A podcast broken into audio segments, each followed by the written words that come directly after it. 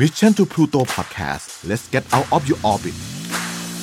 Sport Journey ที่ไหนมีกีฬาที่นั่นมีวัฒนธรรม กับผมโจอี้ชัยยุทธกิติชัยวัฒน์ครับ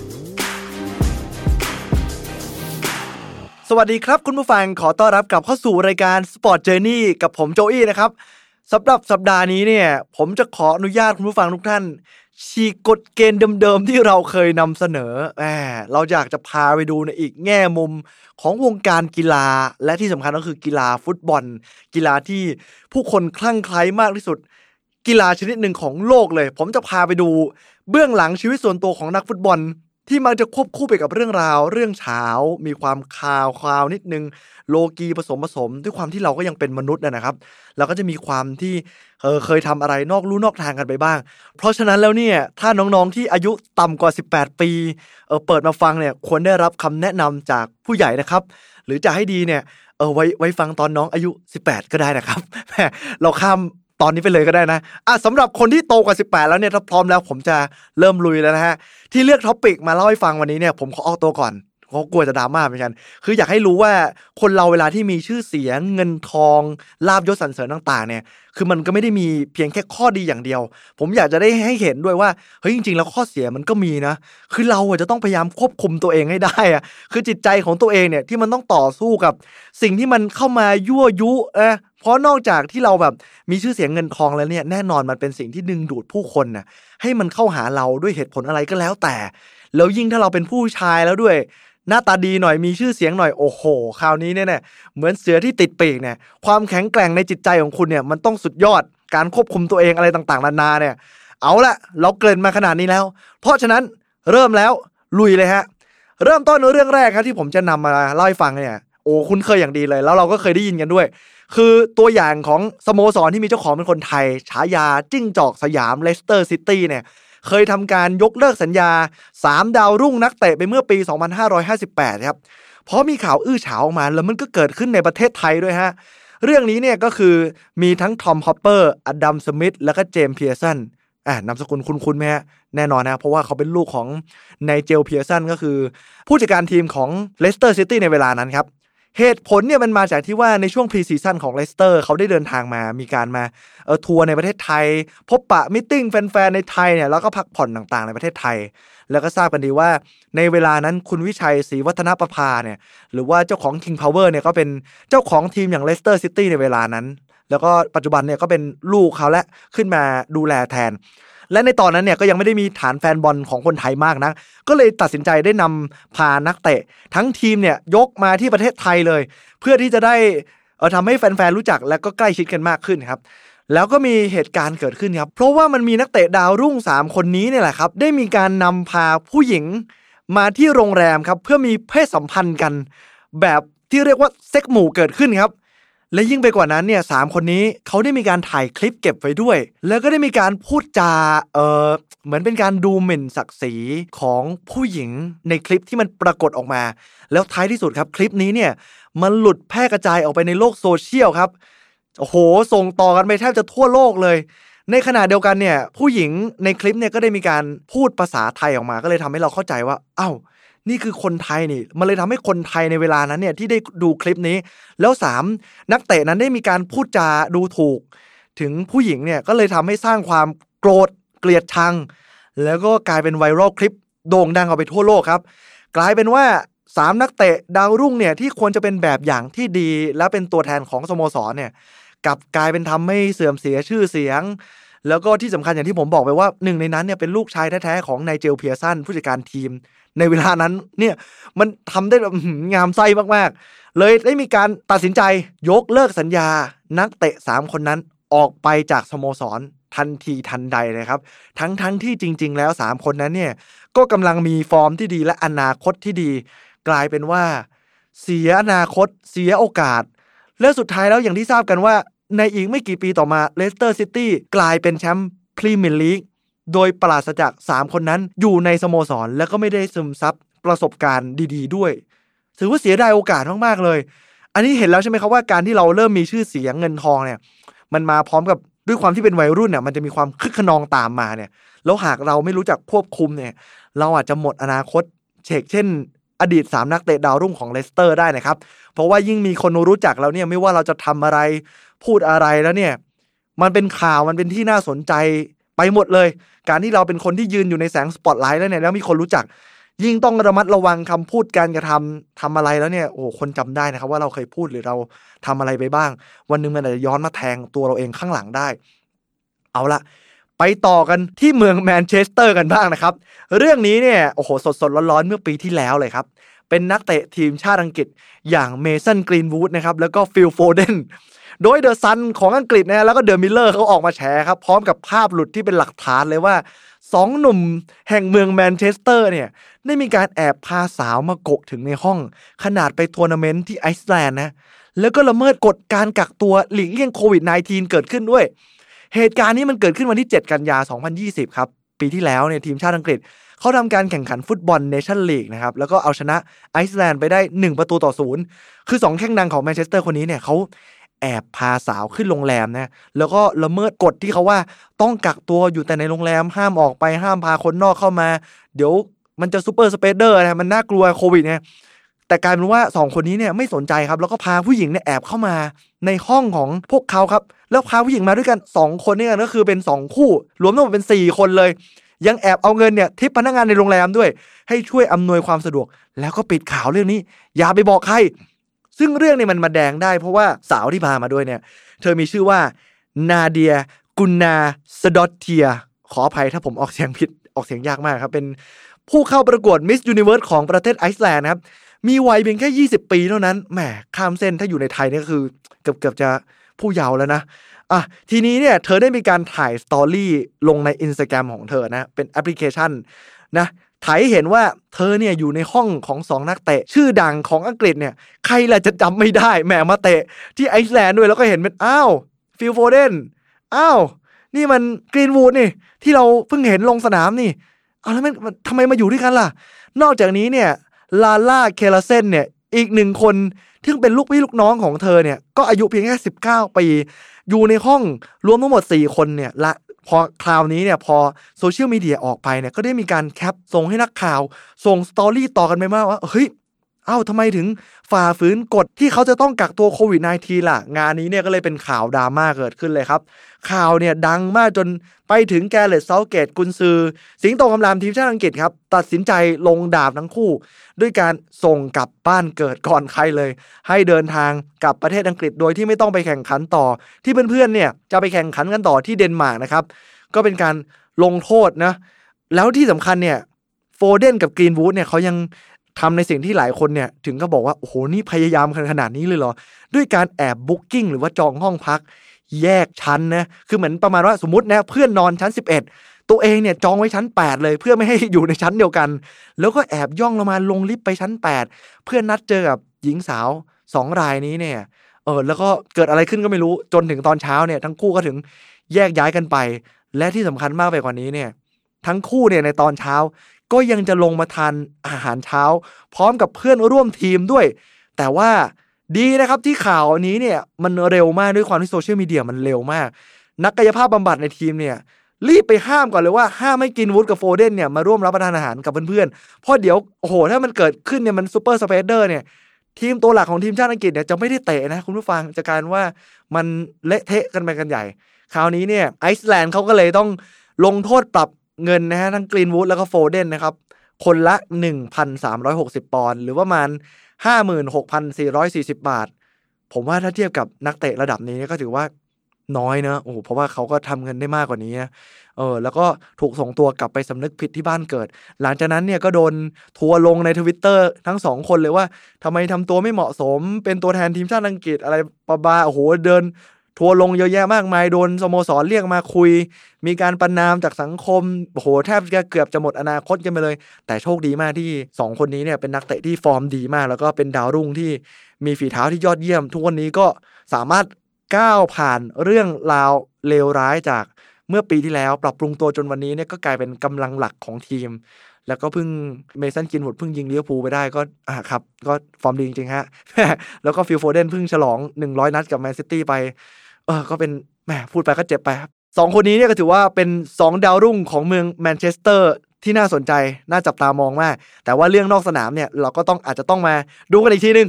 ทีนี้เนี่ยยังไม่หมดเพียงเท่านี้ฮะผมจะพาย้อนเวลากลับไปนิดนึง ไปดูรุ่นพี่ทีมชาติอังกฤษอีกสักอะสองคนแล้วกัน มาดูคนแรกก่อน อดีตกัปตันสุดหล่อเดวิดเบคแฮมผู้ที่มากพร้อมไปด้วยความสามารถหน้าตาและชื่อเสียง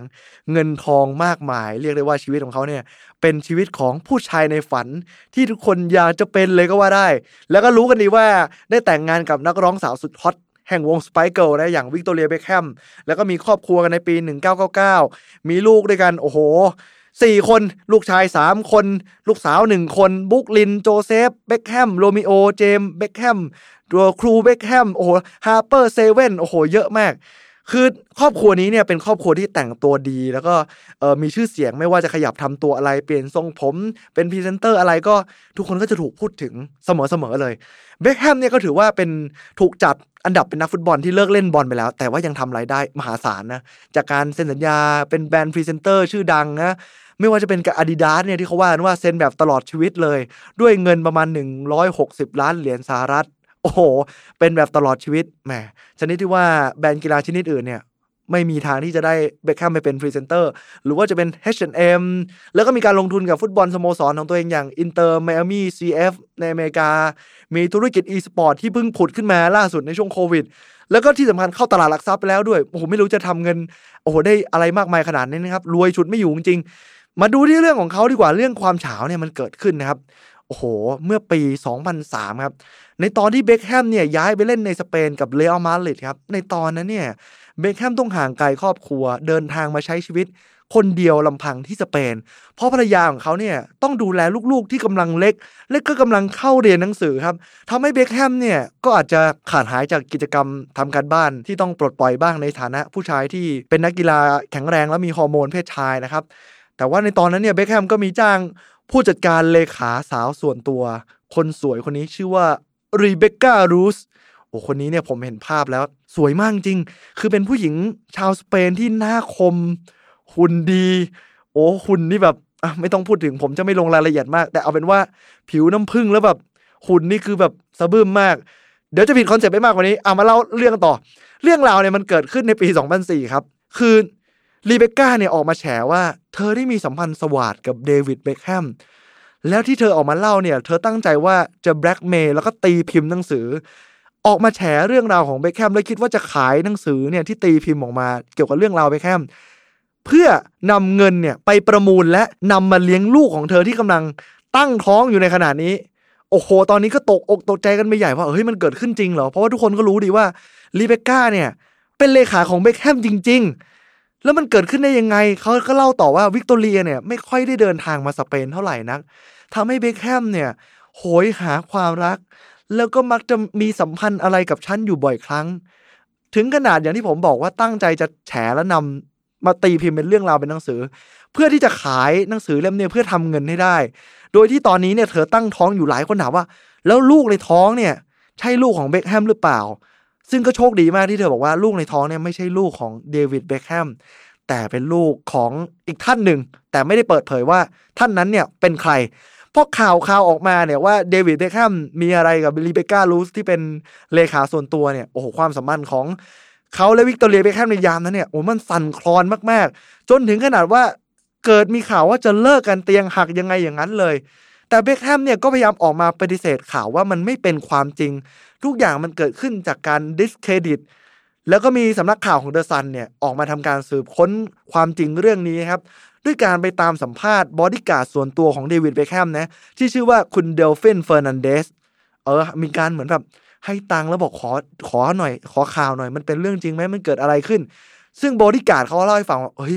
ผมมาเห็นจริง ๆ นะ ในขณะที่ผมขับรถไปส่งเดวิดเบคแฮมกลับบ้านเนี่ย ทั้งสองคนเนี่ยจะนั่งอยู่เบาะหลังของผม แล้วก็จะมีการจูบกันอย่างเร่าร้อน ชนิดที่ว่าเด็กวัยรุ่นเนี่ยยังต้องอายเลยครับ โอ้โห เล่ากันขนาดนี้ ก็เป็นข่าวที่โดนขยี้กันมาเป็นหลายเดือนเลยฮะ ตอนนั้นก็ลือหึ่งเลยว่าจะต้องเลิกลาแน่ระหว่างวิกตอเรียและก็เบคแฮม ถึงขนาดมีคนตาดีว่า เห็นว่าวิกตอเรียเนี่ยแอบไปลบรอยสักที่เคยเขียนหนึ่งความรักกับเบคแฮมทิ้งซะ เออ แต่จนแล้วจนรอดครับ อย่างที่ทุกคนทราบกันดี ก็ฝ่ามรสุมข่าวคราวในวันนั้นผ่านมาได้ จนจวบทุกวันนี้ 21 ปีแล้ว ทั้งคู่ก็ยังรักกันดีครับ โอ้ย ฟังแล้วก็รู้สึกว่า เออ เนี่ยแหละ พอมีหน้าตาชื่อเสียงเงินทองแล้วเนี่ย ไม่ว่าจะขยับทำตัวอะไรมันเป็นข่าวจริงๆนะ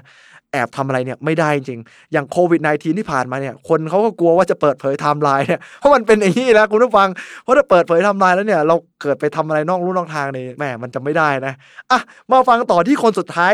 ซึ่งผมเก็บคนคนนี้ไว้เนี่ยเพราะว่าคนคนนี้เนี่ยเป็นตำนาน และก็ถูกพูดถึงมาก ๆ ในทีมชาติอังกฤษ และก็สโมสรเชลซี อย่างจอห์นเทอร์รี่ผู้ที่ไม่ได้มีเพียงแค่ชื่อเสียงภายในสนาม แต่นอกสนามเนี่ยเขาก็ถูกขนานนามว่าเป็นเพื่อนรักหักเหลี่ยมโหด จอห์นเทอร์รี่เนี่ยเล่าก่อนนะครับว่าแจ้งเกิดกับสโมสรอย่างเชลซีในเมืองลอนดอนนะครับในฐานะเซนเตอร์แบ็กเล่นบอลแบบชาญฉลาด เล่นบอลดีมาก เก่งมาก เป็นกองหลังที่ยอดเยี่ยมเออเล่นลูกกลางอากาศดี แล้วก็เป็นในเวลานั้นเนี่ยเขาเป็นดาวรุ่งอนาคตไกล เลือกที่จะสวมเสื้อหมายเลข 26เนี่ยเพราะว่าตั้งใจว่า ตอนนั้นจานฟรังโก้โซล่าเนี่ย เขาสวมเสื้อหมายเลข25ก็เลยคิดว่าถ้าได้อยู่ใกล้ๆกับไอดอลที่เขารักเนี่ย ก็จะมีความสุขมากก็เลยตัดสินใจใส่เสื้อเบอร์26จวบจนวันที่เขาแขวนสตั๊ดเลย จอห์นเทอร์รี่เนี่ยเขาประสบความสำเร็จมากมายนะครับค้าแข่งตลอด 23 ปี คว้าแชมป์กับเชลซีมากถึง 17 ครั้งทุกอย่างดูสวยหรูดู perfect ใช่ไหมครับแต่จริง ๆ แล้วเนี่ยเบื้องหลังภายนอกสนาม ก็มีข่าวข่าวสุดอื้อฉาวที่ช็อกวงการฟุตบอลไปเลย เพราะว่ามันมีคนออกมาแฉเขาว่าเขามีสัมพันธ์เชิงชู้สาว กับภรรยาของเพื่อนรักเพื่อนสนิทที่สุด ไม่ใช่ใครที่ไหนครับก็คือแบ็กซ้ายทีมชาติอังกฤษอย่างเวนบริดจ์นั่นเองครับ คือเขาเล่าว่าตอนนั้นเนี่ยเวนบริดจ์เองก็มีชื่อเสียงโด่งดัง แล้วเป็นดาวรุ่งไม่แพ้กับเทอร์รี่เลย แล้วก็อยู่ทีมชาติอังกฤษเหมือนกันด้วย ในตอนนั้นเนี่ยเวนบริดจ์เล่นเป็นแบ็กซ้ายเทอร์รี่เล่น center ก็ยืนแผงหลังด้วยกัน แล้วก็อยู่บ้านใกล้ ๆ กันครับมีภรรยาสาวคนสวยชื่อว่าวาเนสซาเพอร์รอนเซลครับ เป็นดีกรีถึงนางแบบชาวฝรั่งเศส สวยมาก สวยจริง ๆ คบหาดูใจกว่า 3 ปีก่อนตัดสินใจแต่งงานมีลูกด้วยกัน เรื่องราวความฉาวเนี่ยมันเกิดขึ้นเมื่อปี 2009 ในตอนนั้นเนี่ยเวนบริดจ์และจอห์นเทอร์รี่เป็นเพื่อนรักที่สนิทกันมากทั้งในสโมสรทีมชาติ และอย่างที่บอกว่าอยู่ในย่านเดียวกันก็คือย่านเซอร์เร่ของกรุงลอนดอนครับภรรยาของจอห์นเทอร์รี่เนี่ยก็สนิทสนม กับวานิซ่ามากๆ ภรรยาชื่อโทนี่ครับ สนิทสนมกับวานิซ่ามาก แล้วก็มีลูกน้อยอายุไล่เลี่ยกัน มันดูอะไรที่ perfect มากเพราะทั้งคู่มักจะไป hang out ปาร์ตี้ปิกนิกด้วยกันอยู่เสมอนะครับ ในช่วงหนึ่งครับ เมื่อปี 2006 เนี่ยเวนบริดจ์ต้องกลายเป็นตัวสำรองของทีมเชลซีครับจากการย้ายมาของแอชลีย์โคลครับแล้วก็ทำให้เขาเนี่ยพลาดการลงสนามอยู่บ่อยครั้ง แล้วก็ทำให้เขาเนี่ยไม่ค่อยได้ลงตัวจริง ได้เล่นแต่บอลถ้วยเล็กๆ การที่เป็นนักฟุตบอลเนี่ยมันโหยหาความท้าทายอยากลงสนามเสมอเนี่ยประจวบเหมาะกับที่ชีคมันซูร์ซาเยดเนี่ยกลุ่มทุนอาบูดาบีเข้ามาเทคโอเวอร์สโมสรแมนซิตี้ต่อจากอดีตนายกของประเทศไทย อย่างท่านทักษิณชินวัตรนะครับ ก็เลยตัดสินใจครับจะทำทีมใหม่ด้วยการดึงซูเปอร์สตาร์จากทั่วโลกเนี่ยมาอยู่ในแมนซิตี้เลยตัดสินใจดึงตัวเวนบริดจ์มาด้วยราคา 12 ล้านปอนด์ เวนบริดจ์เนี่ยไม่รอช้าตัดสินใจ say yes ย้ายทีมทันที เพราะเชื่อว่าตัวเองเนี่ยจะได้เป็นตัวจริงแน่นอน นั่นจึงเป็นเหตุที่เขาเนี่ยจำเป็นต้องย้ายจากลอนดอนไปแมนเชสเตอร์ปัญหาเนี่ยมันก็เลยเริ่มมาจากตรงนี้ครับ เพราะว่าวานิซ่าเนี่ยในช่วงแรกเนี่ยเธอก็ย้ายตามสามีอย่างเวนบริดจ์ไปด้วย แต่ว่าตลอดเวลาการอยู่ด้วยกันเนี่ยวานิซ่าเนี่ยเธอไม่สามารถปรับตัวเข้ากับแมนเชสเตอร์ได้เลยนะ เธอมีปัญหาปากเสียงทะเลาะกันอยู่ตลอดเวลา แล้วก็มักจะบ่นคิดถึงบ้านที่ลอนดอนอยู่เสมอ เวนบิดก็เลยตัดสินใจคุยกับภรรยาเออถ้าอย่างนั้นเนี่ยวานิซ่ากลับไปกับลูกไปอยู่ที่ลอนดอนไหม แล้วเดี๋ยวตัวเองเนี่ยในช่วงพักเบรก หรือว่าช่วงหยุดอะไรบางอย่างเนี่ยก็จะเออกลับไปหาที่บ้าน ตอนนี้ก็เลยต้องทำจำใจแยกห่างกันไป อยู่กันคนละเมืองในช่วงเวลานั้นเอง ช่วงนี้เนี่ยแหละครับ ที่เพื่อนสนิทผู้ห่วงใยผู้หวังดีอย่างจอห์นเทอร์รี่เข้ามารับหน้าที่เป็นที่พึ่งพาใจให้กับวานิซ่าให้เธอได้ระบายความอัดอั้นหลังจากมีปากเสียงกับเวนเบรดอยู่เสมอ เพื่อนของวานิซ่าเล่านะครับว่าเทอร์รี่เนี่ยมักจะโทรหาวานิซ่าเสมอเลย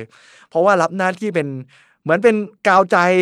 เออทั้งคู่ปรับรับฟังเสมอว่าเออมีเรื่องอะไรปรึกษาเทอร์รี่ได้ นั่นทำให้วานิซ่าเนี่ยมักจะสนิทสนมกับเทอร์รี่